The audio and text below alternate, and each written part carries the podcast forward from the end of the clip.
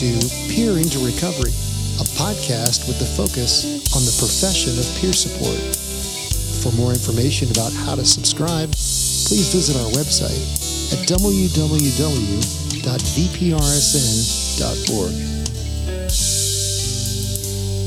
Hey everybody, this is Chris Newcomb. Welcome to another edition of Peer into Recovery podcast. I have a great guest today. His name is Bentley Wood. He's a lead regional peer recovery specialist coordinator with Richmond Behavioral Health Authority, supporting and developing the peer workforce in Virginia's DBHDS Region 4. He's lectured on substance use and mental health challenges, stigma, recovery language, and peer support. He's also a trainer for peer recovery specialist in ethics, leadership, certified personal medicine, emotional CPR, Action Planning for Prevention and Recovery, or APPR. He also supports the LGBTQIA plus community and the 72-hour peer recovery specialist training curriculum required to become a certified peer recovery specialist in Virginia. Drawing on his personal journey from substance use and mental health challenges into recovery, he works as an advocate for social justice in behavioral health, the LGBT community, while serving as the president of Vocal Virginia. Bentley, how are you doing today? I'm doing great. Thanks for inviting me on. You are welcome. We're so glad to have you here. And kind of the way we get started is we'd like to hear a little bit about your story and how you got some peer services at some point and then moved into all the great work that you're doing. So tell us a little bit how your story got started. There's a lot of childhood trauma in my life. There's I currently identify within the LGBTQI plus community, but denied that identity for much of my life. And so, like many people, as I became more and more miserable, I turned to substances, and those substances took me, Gabor Maté says that, addiction begins and ends with pain. And that certainly is true in my story, but April 29th, 2016, the drug task force raided my house, and I like to look back and fondly think of invited me to consider changing my life. Basically I had two choices, that I want to continue to deny that I had a problem and spend a lot of years in prison, or was I willing to, do something I'd never done before, and that was let go of the control that I had over, or at least trying to control outcomes. So I ended up in a drug treatment court monitoring program. I was one of the first graduates of that program. It was in Montgomery County, Virginia. And when I got arrested and was taken to jail, the very first person to come and see me to determine my eligibility for that program, which I didn't know that's what he was doing, was a peer recovery specialist. So I got called downstairs, and I'd never heard of recovery. I didn't know what recovery was because I didn't think I had a problem. So I didn't need any of that stuff. So over the course of the first couple months, I did what everybody in jail says, whatever it takes to get out, that's what I'm going to do. And once I got out, I got into services and I started working with the peer specialists, and, I decided that's what I wanted to do. I remember something clicked, and one day I told my clinician that I was going to start chasing recovery as hard as I was chasing drugs. And that's kind of the path that I've been on ever since then. I would say that's a pivotal decision, to put it that way. I mean, to chase, to say, I'm going to stop chasing what was like not doing well in my life, and hey, let's go down this road. All those things. I started out attending 12-step. I was so resistant in the beginning. I said some pretty ugly things to several people about the idea of going to a meeting. And I remember, I went there to get out of trouble, and what I found was a new way to live.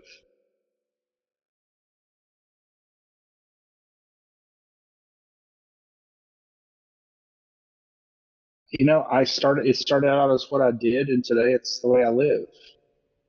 And, I'm just grateful to have the opportunity to pay forward what was given to me in working with and supporting others.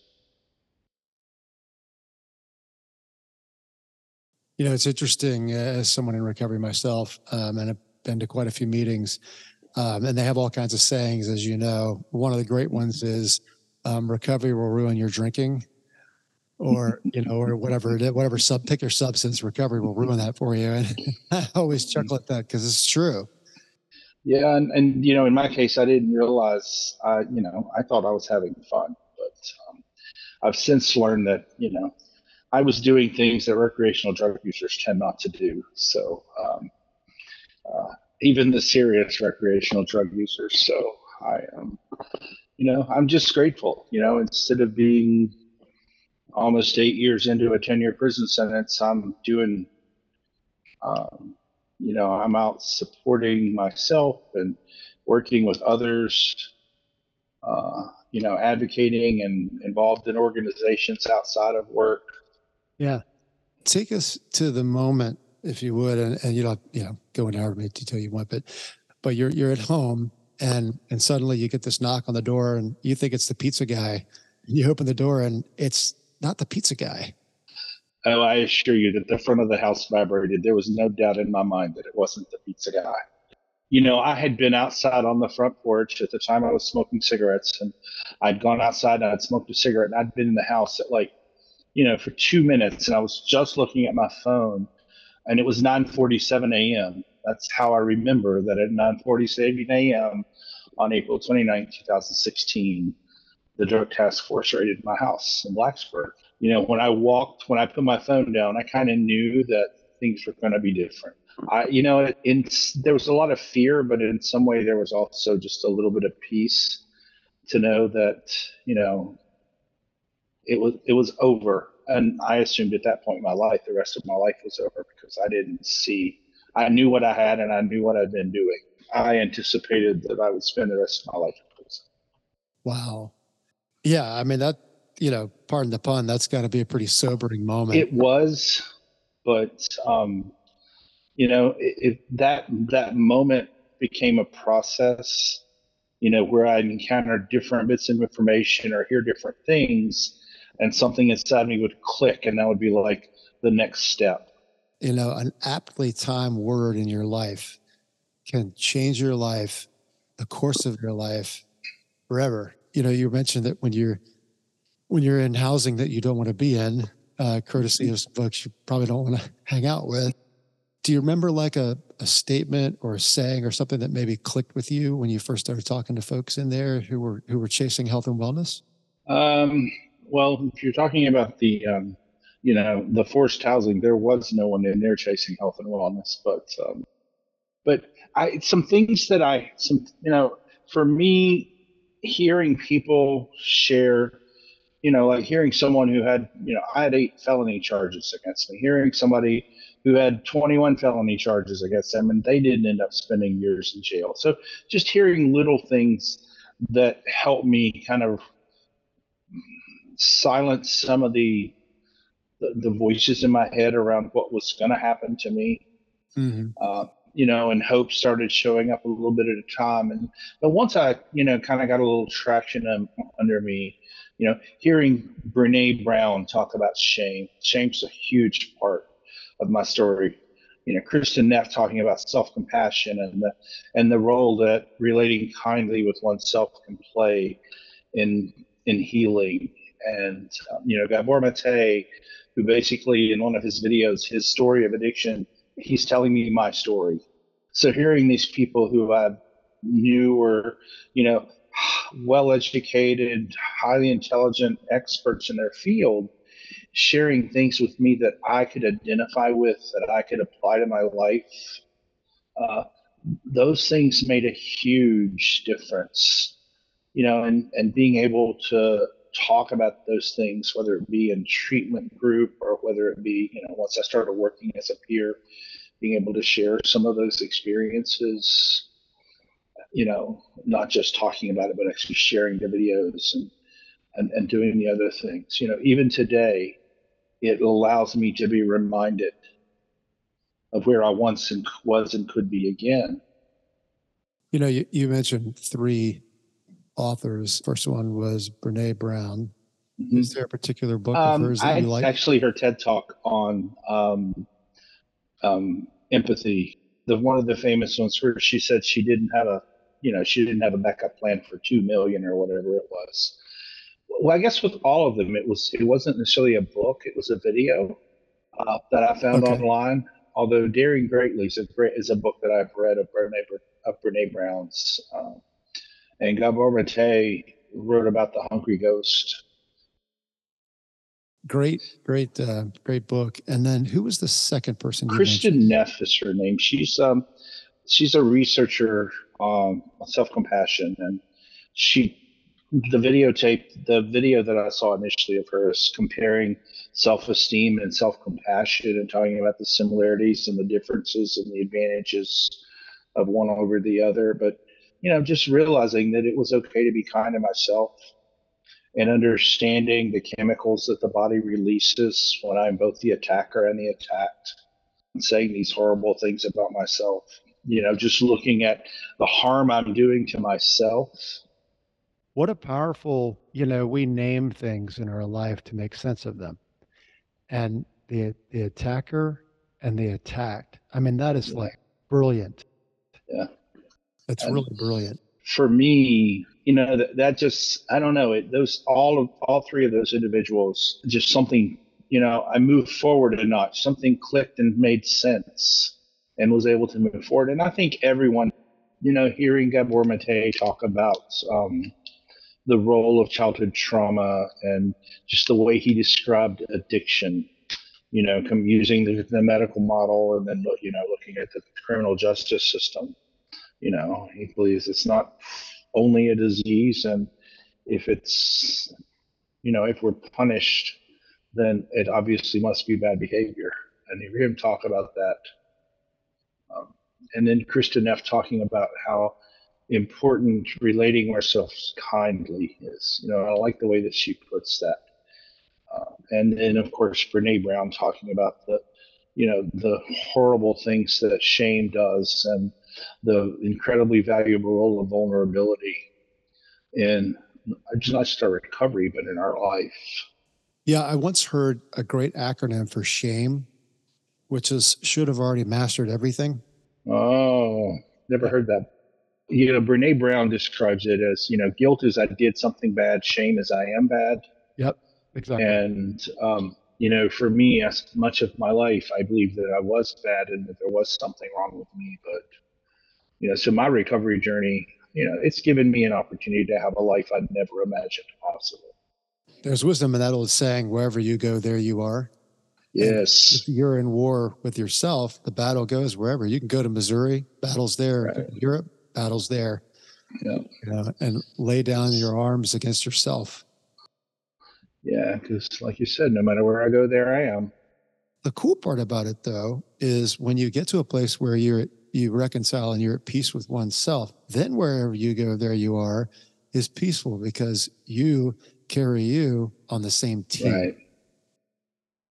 You go through this thing, you start to have people come into your life and resources and things that give you wisdom and insight about, hey, I want to change my life to do this and be different. You start chasing health and wellness and a better life. And then you move. Tell us about your move into being a peer recovery specialist. And then particularly also the older adult peer specialist certification that you have. Yeah. So a couple of years ago, it was in the summer of 2021, maybe my time frame may be off, but something like that. The Office of Recovery Services sent out a notice for anyone interested in becoming certified in a curriculum that they had adopted that was developed through the Center for Mental Health at the University of Pennsylvania.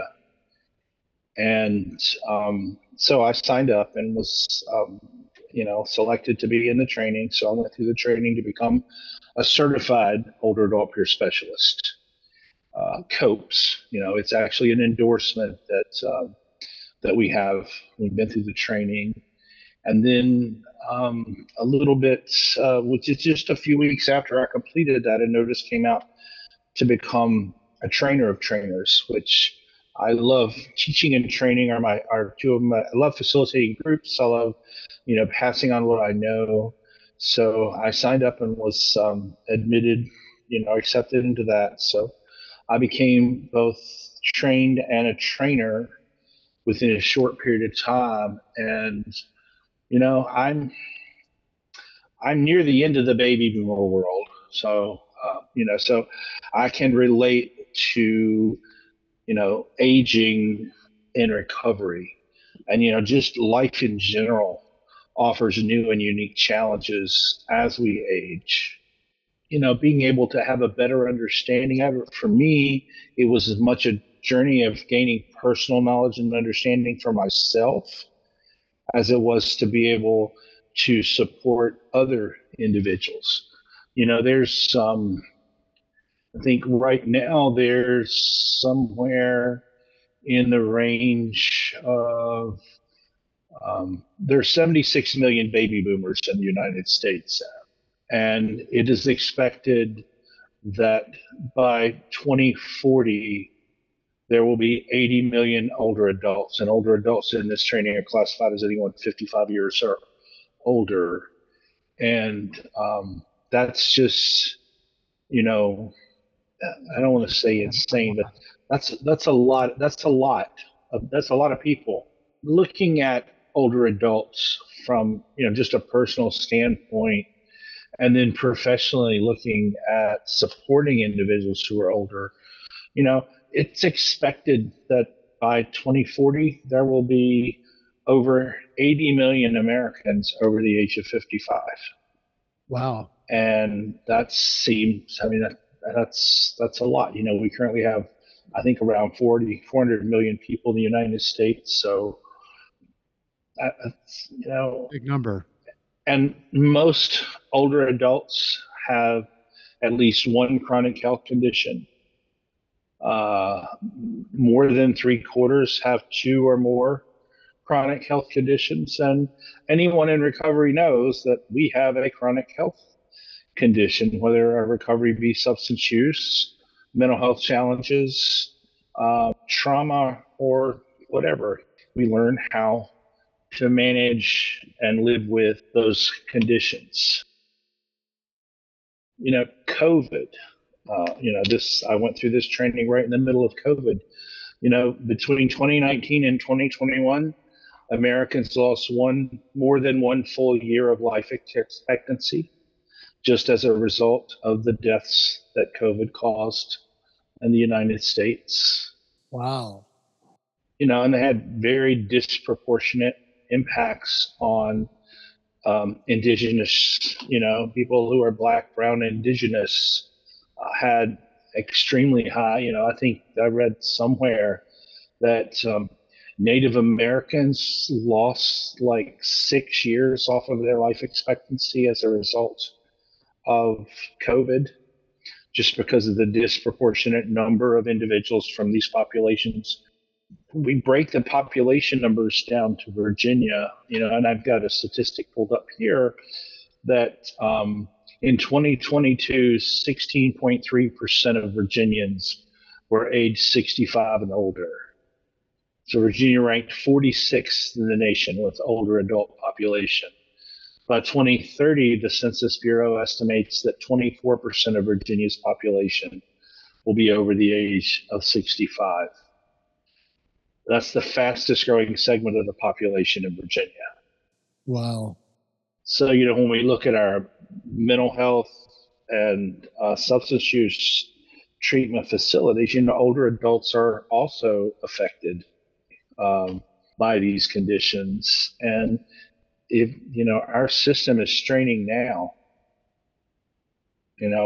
what will happen when we add even more and more older adults? So that's where I think it's important as peer specialists that we have a knowledge and understanding base to be able to connect with, because it's all about the relationship, right?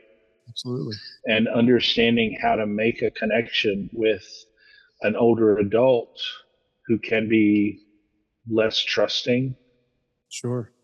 The United States, we tend to be culturally a youth is king, worshiping youth culture. And in other countries, those who are further down the aging line are treated with reverence and respect, because the idea is the longer you've lived, the more wisdom you have. And younger folks in those cultures are taught, sit at the feet of people who are older than you. And I always joke and tell people, it's good to have one friend who's older than you and one who's younger than you. The older one can give you wisdom, and then in the spirit of peers, you can bring the one that's under you along. So I'm Gen X, you know, and we're cynical about everything. We're the lost generation. Nobody ever talks about us. You know, would you say, so one of my things is I think there's a difference between the word old and older. I think old is a mindset that can really limit folks, because it's often accompanying with, well, I can't do anything that I used to do, or I can't do something new because I'm quote unquote old. Now, of course, there can be physical limitations. And as we age, those things are going to happen. Mm-hmm. But I think just saying I'm older is a different perspective than old. Any thoughts on that? Well, I mean, I guess my personal thing is, you know, age is simply a measure of how long this body's been on this earth. And I think, you know, I've heard it said that, you know, our body is our temple, and it gives us back, you know, it treats us the way we treat it. For many of us, we're fortunate that's not literally true, that, you know, that my body isn't treating me the way I treated it for all the years that I've mistreated it. There is something to be said for the attitude of old, and the, you know, the physical, the noun description, you know, old is simply, you know, it's a number. But I can be a young 80 or I can be an old 50. You know, I've heard both of those things said. And I think that's what you're speaking to. Absolutely. Is that age is as much about, it's as much about how I feel about myself. Learning about aging is a big part of the curriculum of this certified older adult peer specialist, is, you know, going through, just like in recovery, you know, we focus on the 8 dimensions of wellness, you know, and in the COAPS curriculum, a similar approach is taken, you know, looking at the spirituality component, looking at the, you know, the physical health, the emotional health, you know, managing our stress, physical exercise, you know, doing the things that allow us to age in ways that are healthy rather than ways that are not healthy. It's taking the solution-focused approach, which I like is the way I like to think about recovery, is recovery is focusing on the solution. Absolutely. The other night I was taking a family member home to their apartment building, and when we got there, all 3 elevators were broken. And she lives on the 3rd floor and has Parkinson's. And it makes mobility very difficult. And she could have given up. She's 82. And the only way to get there was through the steps. And it was really cool to see, because she really, you know, just kind of dug deep down with motivation. And we walked up 3 flights of stairs, and she took her time. You know, I was walking behind her, and I said, we'll take as long as we need to. And so we got up there, and she was tired, but she got home on her own. And I think it was a really positive experience for her afterwards to realize, hey, I can still do some things. And that was really, really cool. A little bit of a funny story. I've been kidding for years that I would not join AARP when the time came. And I just turned 50, and I went to the mailbox, and I saw the familiar AARP logo, but it was my wife's name. She's 5 years younger than I am. And I laughed, and I thought, there is justice in the universe. Sent a picture of it to her, and she was not pleased. Oh, goodness. In this training, you know, we also touch on some difficult, you know, issues like memory loss and dementia. Sure. You know, going all the way into Alzheimer's. We talk about suicide. You know, we talk about... you know, some of the legal issues that are connected with getting older. We talk about the, you know, like the minoritized populations like the LGBTQI plus community. You know, you have individuals who don't have families that will support them and look after them. So who do they turn to in our culture if they don't have the financial resources to support themselves? You know, where do they turn? So, you know, just looking at what obstacles does aging bring into the recovery process, and as individual peer supports, how can we, you know, I first believe I have to be aware of something before I can help understand it or help others understand it. Sure. So for me, this training was a lot about, you know, there were a lot of, oh, I never thought about that, or aha, that makes so much sense now. You know, a lot of moments like that. I don't know if we said it earlier, so it's Certified Older Adult Peer Specialist, which is C-O-A-P as in Paul, S, correct? Yeah, it's commonly called COAPS. Yeah, Virginia, I don't remember how many, but there are a couple dozen facilitators in Virginia. They've done one round of TOTs. I think the plans are to bring another round at some point. TOT is that, you know, you can go through the training to have the credentials, and then you can go through the additional training to become certified to train other people to have the credentials. So what is your favorite thing about working with an older population? The wisdom and the stories they have to tell. You know, I'm I just turned 60 myself, so I might resemble the remark that you just made. You know, I remember things about the mid-'60s as a very small child. Sure. You know, that were very tumultuous times in our society that, you know, in some ways, some things that are going on around us right now, or around me, it feels like that again in some ways. But we have a culture where language is so important. How do you refer to someone who is physically older than someone else, but not mean something derogatory by that? Do you find that that's something that you, as a trainer, help people to think about when they're training about language and how this population is referred to? Oh, absolutely. I mean, you know, stigma exists and lives everywhere.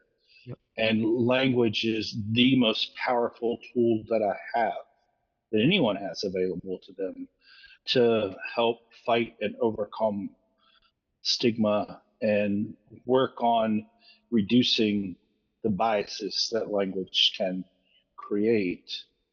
And I think so. And, you know, emotive, you know, we say that a lot of things, you know, we say things like that a lot as peer recovery specialists, is what is my motive? Why am I asking this question? Is it important? Who is it important to? I tell people, you know, I was born before John F. Kennedy was assassinated. That's not a number, but that gives people a point of reference that even 20-year-olds, they just know it's been a long time. You know, they can relate. A 20-year-old can relate to 60 as much as I used to think 40 was old. And then I became 40, you know, and then I became 50, and now I'm 60. And it's a frame of mind, like you said earlier. You know, age can be a frame of mind. Absolutely. And I tell people my goal is to be 115, and they look at me like I'm, you know, on drugs. And I'm like, why not? There are people that live that long, you know, why not have a goal? And then I give a caveat, and I'm like, you know, there's a few things that I would like to have, like, you know, I could walk or whatever, mm-hmm. But, you know, being alive is a really cool thing. You know, I saw a meme that said the chance of us being here, just being here, and then being alive in this time and place is like, I mean, it's ridiculous. Statistically. Oh, wow. It's such a gift. So, tell us, Bentley, what's one of the things that's challenging for you in the work that you do when you're working as a COAPS with older adults? Well, I think that my age makes it most of the time a little easier, because many times older folks have had difficult experiences in life, and trust is difficult for them to have or to find with new people. So I think sometimes remembering that it may take a little more work for me to make that connection that makes peer support so effective, and to realize that it may take multiple short interactions rather than one longer interaction. So I would say that the approach that I need to use in building the relationships can be a little challenging, or at least that's been my experience with some of the folks that I've worked with. But now other folks, they're the easiest people to connect with. So I think it's probably just like every other person that we work with. It's not allowing the stereotypes and the stigma that, you know, that we've been taught to kind of get in the way of the authenticity of trying to build the relationship with somebody. And it sounds like, if you are, I would imagine consistency is something that would be helpful in building a relationship with folks in that demographic, because if they can see, hey, this guy Bentley keeps showing up and I don't have any red flags because he keeps showing himself as this consistent person. And I, another thing that comes to mind is the impact the culture might have a much greater influence on an older individual, especially if you're talking about an individual who comes from a minoritized population, who may have grown up during the 40s and 50s and 60s when life was very different for people who don't look like you and I. And so I think that just recognizing that the cultural differences that and being aware of that, that's, of course, being culturally competent, or at least culturally aware. I don't know that I could ever actually be culturally competent, but I could be culturally aware that, to honor and respect things that I may not be aware of. Well said. Yes, for sure. And if you were to talk to someone who's a peer recovery specialist who wants to begin to work with the older adult population, what might you say to them? That it's very rewarding work, and obviously this training would be a great place to start. I know that it's still kind of on the ground floor in Virginia. I don't know that it's been offered. I don't know how often it's been offered, but pay attention. I know that it's. The trainings are being, ORS is in the process of relocating trainings to the portal beyond the PRS training. I know that COAPS is one of the trainings that are going to be, they're going to be managed through there. So trainings will be announced and signups will happen through the portal, just like they do for the 72-hour training. Bentley, it's been a great conversation. Really appreciate you being on the program today and talking about your experience, Strength and Hope, and the work that you do with older adults with the COAPS program, which is Certified Older Adults Peer Specialist, and working with a population like you were talking about that's going to hit 80 million and what that's going to do for the medical field and the load that's going to put on it, and giving honor and respect to those in that demographic, that they have value and that they need just as much respect and dignity and support as anyone in any demographic, which it goes back to ending the stigma. So thank you for being here. You're welcome. I'm grateful to be here. And, nobody brings that to the support profession like peers do. So. Absolutely. Absolutely. I want to thank our listeners for listening to the Peer in Recovery podcast, which is brought to you by the Virginia Peer Recovery Specialist Network and Mental Health America Virginia. And if you like our show and would like to subscribe to the podcast, please visit our website at www.vprsn.org, and please leave us a brief review on iTunes. In the meantime, please take care of yourselves, everyone. We'll see you soon.